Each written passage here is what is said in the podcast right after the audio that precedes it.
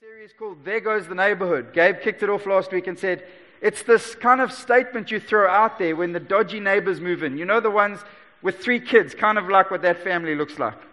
Three kids under five, you know they're going to be making, if that's my family, by the way, that they, you know they're going to be making noise. It just happens. It's the statement you make when, when, when the cabriolet driver rocks in. You're like, who really self-respecting man drives a cabriolet? You know, we all got some of these things. Or, or they pull in and they're skateboards. Or there's something that just doesn't agree with what you think is cool. And you make the statement, there goes the neighborhood. And the follow-on statement is almost, well, it's time to move. We got to go. And I want to say, and we're saying in this series, that, that I don't believe that's the statement of a son of God. I believe the response is not, it might be, there goes the neighborhood initially, but then let's get stuck in. Let's be the change. Let's see the change happen. Let's love our neighbors. Let's be the ones who go to that door first, taking them a meal, not because we need anything from them, just because we want to reveal something of the love of God to them. This morning I spoke about being ordinary radicals, this thing of just ordinary people with ordinary jobs doing extraordinary things because of an extraordinary God. We are these ordinary radicals. We go to nine to fives. We get stuck into daily realities. Our kids wake up at four, quarter past five every morning. We're just real. Sometimes we get grumpy. Sometimes we get tired. It happens. We're just ordinary people, but there's the Spirit of God because of the fire of God inside of us that says, actually, there's something different. That when everyone else is shouting, it's time to go to Melkbos and maybe a hill somewhere on my own. Because the world's falling apart, we rise up and say no because of Jesus. Because of Jesus, unemployment statistics in this area can change. Because of Jesus, divorce rates can come down. Because of Jesus, life can flow, and I'm part of the solution. It's a challenging word to us.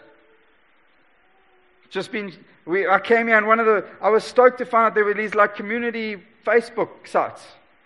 So I was invited to them, so I went. Can I be honest? I was horrified. There's more moaning and groaning on these things than anything. We live in the most beautiful area and people are moaning and groaning. I come from Derbs. Potholes take ages to fix. Potholes are fixture. There are no potholes.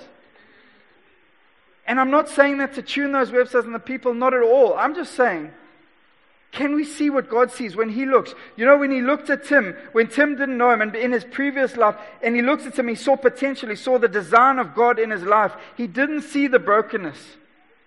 And when He looks at the city, He doesn't see the brokenness. He doesn't see the desperation. He sees potential. He sees His design and what He can do when the love of God is released into a city, like the love of God released into Mozambique. A war-torn area where bombs were going off as children were walking to school. A woman rises up and says, I can go there. I can bring a difference there because of Jesus inside of me. Yeah. Just an ordinary radical. Not world-renowned preachers. Everyone's waiting for the preacher to do something. Come on, preacher man, change it. It's not the preacher man's job. It's the son and daughter of the living God's job. Sent out as ambassadors, two Corinthians tells us, with authority and power to bring change. Your schools to bring change. You're there not to learn English. Please do learn it. And maths. But bring change. Be an agent of change. Everywhere Jesus went, He brought change.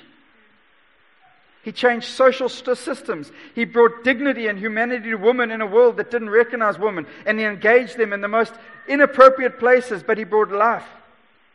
He took a blind man and He spat in his eye and gave him sight. He changed that man's world forever.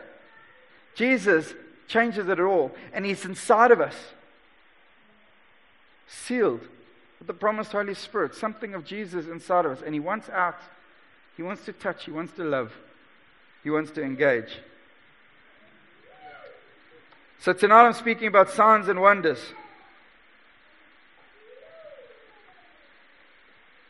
See, this world is enamored with the supernatural. There are fifty different T V series you can see about the supernatural. And I love the supernatural. I love people getting healed. I have faith for people to get physically healed. I really do. If you're sick, I'd love to pray for you. Because my Bible says that's what Jesus does. But I think that when I look at the Bible, there is a greater sign and wonder to this world. It's called Sons and Daughters of the Living God. And I'm totally not going with my notes, which is dangerous, and I'm jumping ahead here, but, but we are the greatest signs and wonders. You know what it says in Hebrews two, verse thirteen? And it's put on Jesus' lips as saying, "Here I am, and the children God has given me." Jesus says, "Here I am, and the children God has given me." And it's a direct quote from Isaiah eight, verse eighteen, where Isaiah writes, "Here I am, and the children the Lord has given me." We are signs and symbols in Israel from the Lord Almighty who dwells in Mount Zion. The New American Standard says we are signs and wonders. You know what the greatest sign and wonder to this world is? A son and daughter of the living God, secure in his love. When petrol prices start to increase, we don't go on Facebook and slam the government. We get on our knees and cry out to God to change the situation. When our kids get sick, we don't run to doctors. I believe in doctors, and I've taken my kids to them many times. But our first call is to get on our knees and to worship God and say, "God, you are King and Lord of all." And we sing songs about how great He is. And our lives are exposed to the world around us. See, we can't just be these signs that hide behind the walls of the church. And we stay safe behind the walls of the church. The Bible speaks about the walls have to come down. Interior and exterior walls. The walls between man and man. And the walls between the church and the world around. God didn't die for the church. Jesus didn't die for the church. God sent His Son to die for the world. This is the gospel. Am I shouting? I'm a little excited. Is it okay? Come back to me, stand. We are these witnesses who carry Jesus. I worked in the corporate workspace for eight years in a very competitive environment. And sometimes it was hard to tie up things, to say, how do I walk this as a son of God? How do I walk this in this environment where it won't be appreciated, where it won't be seen as something good? I was in the marketing world, and everyone knows sex sells. But God gave me a promise. He would walk with me. He'd give me favor if I would honor Him. Read the story of Daniel, a man who would not defile himself with the food of the nation. He would stand on the promises of God. And he saw favor beyond. There is a moment that comes in each of our lives where our sonship and our daughtership is tested. Yeah. Jesus had it. He fasted for forty days. And then His sonship was tested. There will always be those moments. It might be when you're fourteen. It might be when you're eight. It might be when you're eighty. It might be all of those moments. But there are these moments. Generally, they come under a little bit of pressure. Generally, they come when the kosh is on. Generally, they come when some of our idols and our comforts are exposed. And we all have those. But they're those moments. And you know what those moments are? They are grace-filled moments. There are moments where Jesus is on the edge of a seat, dying to rush in. And He's just saying, "Son, will you respond? Son, will you just say, 'Come, Jesus, I can't do this. I can't fix table view, but you can. I can't turn the unemployment statistics, but you can. My business is just this, but you can. My family is just this, but you can.'" We are part of the solution. And we have two, we, we have all these positions. I spoke this morning about postures of the church, how we stand, we can stand and critique and criticize and condemn the world, or copy it and consume it. But those aren't the postures we're called to have. That then the world engages us, what do they find? I believe they should find two things. The first one is a cultivator. The second one is a creator. The first one, it goes like this. God speaks to Adam, puts him in a garden, and says this in Genesis two verse fifteen. "The Lord God took the man and put him in the Garden of Eden to work it and take care of it." We don't struggle with the "to work it" part. We know we're called to work because otherwise we don't get paid. We know we're called to work because then we can't feed our families. And God says it's good for us to work. The part we struggle with is to take care of it. When you go to job, to your job tomorrow morning, you know you're working, but are you taking care of it? It might not be your business. You might have no shares. And they could fire you at the end of the month. But to reveal your sonship, to reveal the love of God, is to take care of it. It's a challenging word. So Paul writes into relationships between bosses and workers. He says, Jesus changed it all, which means we don't just go to work to take what we can take. We are givers. Jesus, he changes everything. He takes us in our old life as consumers, where we just take. I go to my work to just take. And I'm going to take, take, take from my boss. And Jesus says, no, I have given you, therefore you give, and you become a giver. You become someone who the gospel gets inside and changes everything. And the challenge is our workplace is no longer a drive-through where we come to just order and consume and leave. We are givers. Our church, our home cell, our serving in the life of the local church, and our serving in the community around us. We are givers. In our marriage, I am a giver. Even the area of sexuality in marriage, sexuality in this world is about take, take, take. Lust is about what can I get out. Sex in marriage is about what can I give.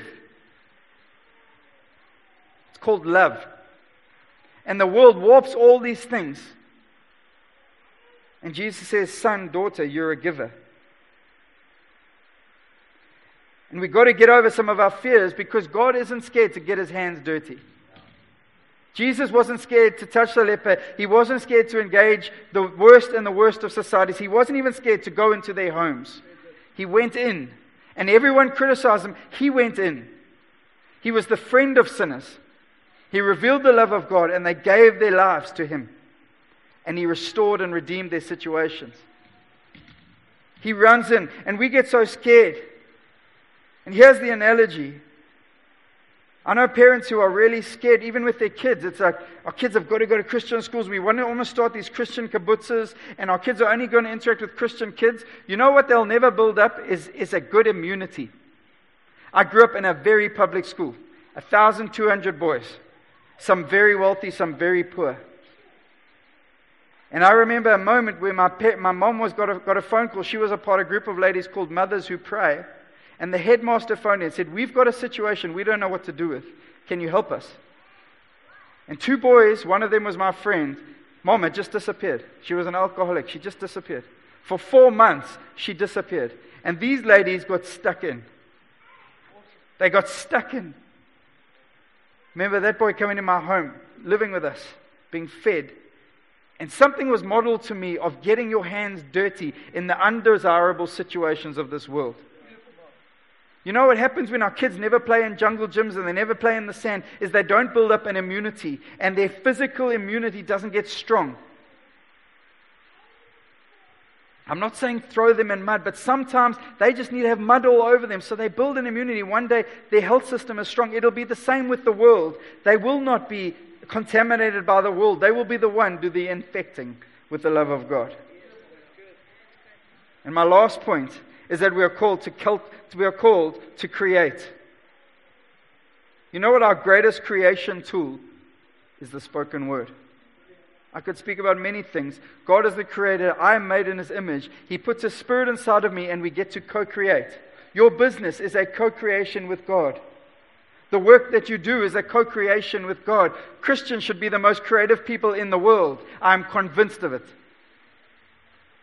If we tap into the love and the knowledge of God. Here's a statement. This is a scripture. Bless those who persecute you. Bless them and do not curse. Why? Why do not curse those who persecute you? Why? Because there is power in the declared spoken word. It says in Romans ten ten, for with the heart, a heart, with the heart a person believes, and so is justified, and with the mouth he con- confesses and confirms his salvation. There is power in what is confessed.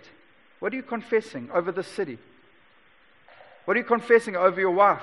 I'm shocked by some statements of people over their families, over their wives. What do you wake up in the morning? I try to do it every night. I get in bed. I go to bed later than my wife, and she's a little grumpy when I get in bed because I wake her up. But every night I tell her, I love you. I think every night. She doesn't always remember because she's half asleep. But I want to speak it. I can't just assume. I've got to speak it. I've got to declare it. We have to tell the city we're actually here to love you. We have to tell the people around us we are here to serve you and to make a difference. Not to be consumers, not to be takers, but to create. So that's the preach. We are signs and wonders to this world. You and I, ordinary radicals. And we are not just here to be a sign. We are here to co-create with God and to cultivate. Not just to work, but also to take care of. That is our mandate. That's why you're on this earth. Not just to make bucks, get to retirement, tiptoe into heaven. We are here to make a difference. To change, to see statistics change. To see healing come to the broken and the lost. To see freedom come to those who are in chains. I want to see that. That's why we came here. That's why we leave relationships and we go, like Gabe spoke about last week, we go because God speaks. We just go. And He provides on the journey every need. And He becomes our satisfaction at every level. This is the gospel. There goes the neighborhood. Because you are here. Not because I'm here. Because you are here. Can I pray for us?